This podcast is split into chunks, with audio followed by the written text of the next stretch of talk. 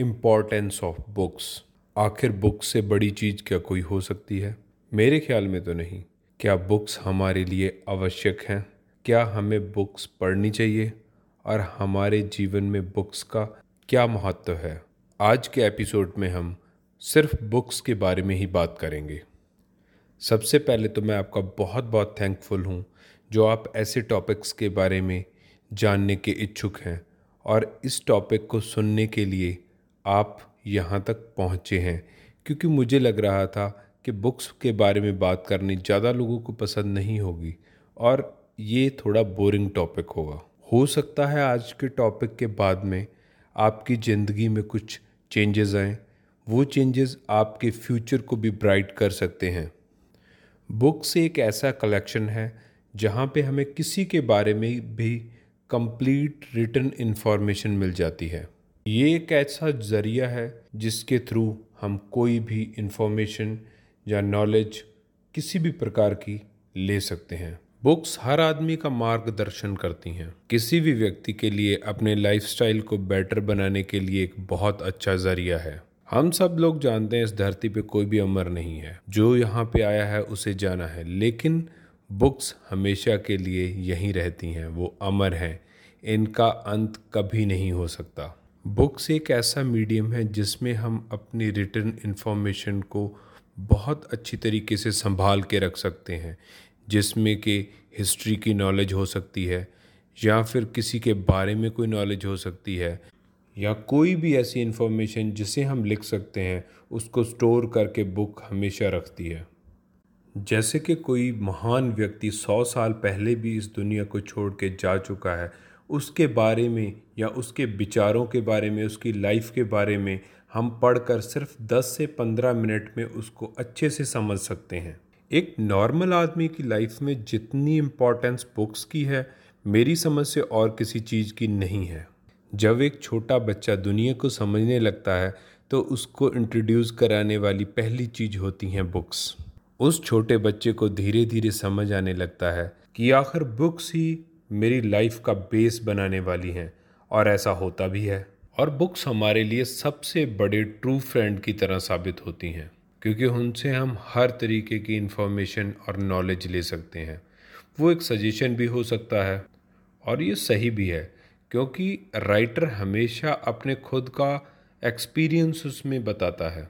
Books हमेशा हमारी soulmate की तरह होती हैं। यदि हम अपनी अंतरात्मा की बातें किसी से कहना चाहते हैं तो लिखित रूप में हम उन्हें बेशक कह सकते हैं, क्योंकि बुक्स कभी भी इंसान की तरह धोखेबाज नहीं होती हैं। एक अकेला व्यक्ति जिसका कोई और अपना नहीं है और अपनी लाइफ से पूरी तरह परेशान हो चुका है, वह भी अच्छी अच्छी बुक्स को पढ़कर अपने जीवन को दोबारा ब्राइट कर सकता है या वापस ऑन द ट्रैक ला सकता है। किताबों के माध्यम से हर कोई व्यक्ति अपने विचार खुलकर लोगों तक पहुँचा सकता है। बड़े बड़े महान व्यक्तियों साइंटिस्ट का भी यही कहना है कि हर व्यक्ति को अपने जीवन में किताब पढ़ने की आदत अवश्य डालनी चाहिए और अपने साथ कैरी करनी चाहिए एक छोटी सी कॉपी और पेन हमेशा। यदि हमारे मन में कोई नया विचार आए तो उसको हम नोट करके अपने पास हमेशा के लिए सेव कर सकते हैं।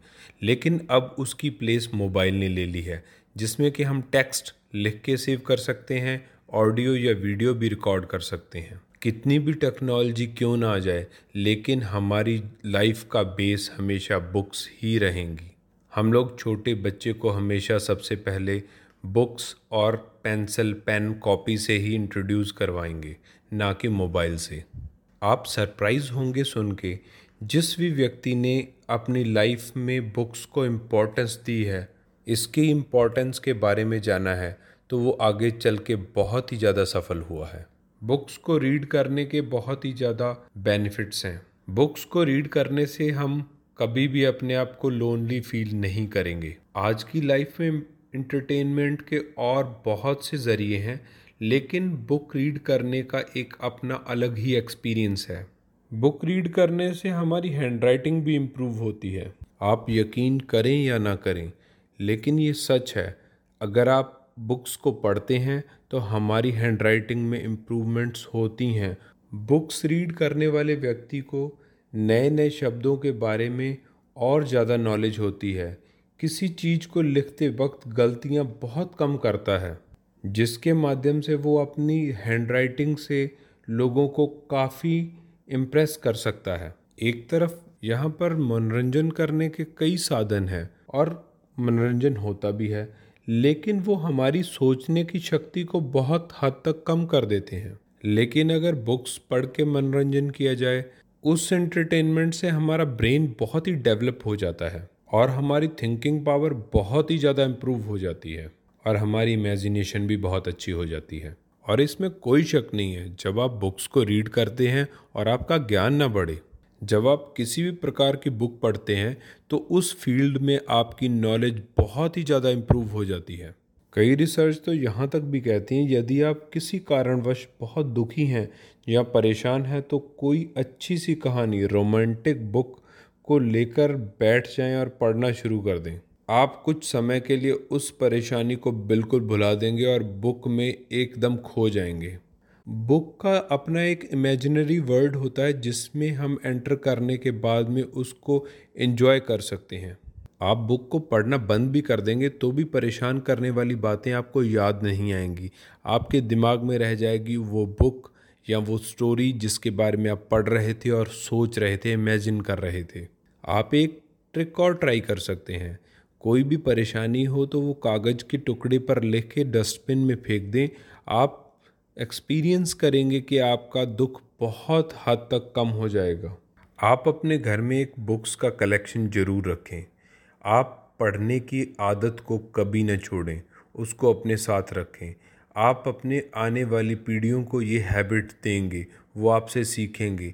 लेकिन उस टाइम के लिए तो उस चीज़ को वो नहीं समझेंगे कि हमने ये एक कितनी अच्छी हैबिट को अडॉप्ट कर लिया है। लेकिन धीरे धीरे जैसे समा बीतता जाएगा, वो अपनी यादों में आपको याद रख करेंगे और आपके थैंकफुल होंगे कि हमारे पापा या बाबा या दादा की वजह से मुझे ये अच्छी हैबिट मिली है। ट्रस्ट मी आपका इकट्ठा किया हुआ कलेक्शन आपकी पीढ़ियों तक चलेगा। उसको आपके बच्चे, उनके बच्चे और उनके बच्चे पढ़ेंगे और इन्जॉय करेंगे और आप उनकी यादों में हमेशा ज़िंदा रहेंगे। अब मिलते हैं हम आपको नेक्स्ट एपिसोड में एक नए टॉपिक के साथ।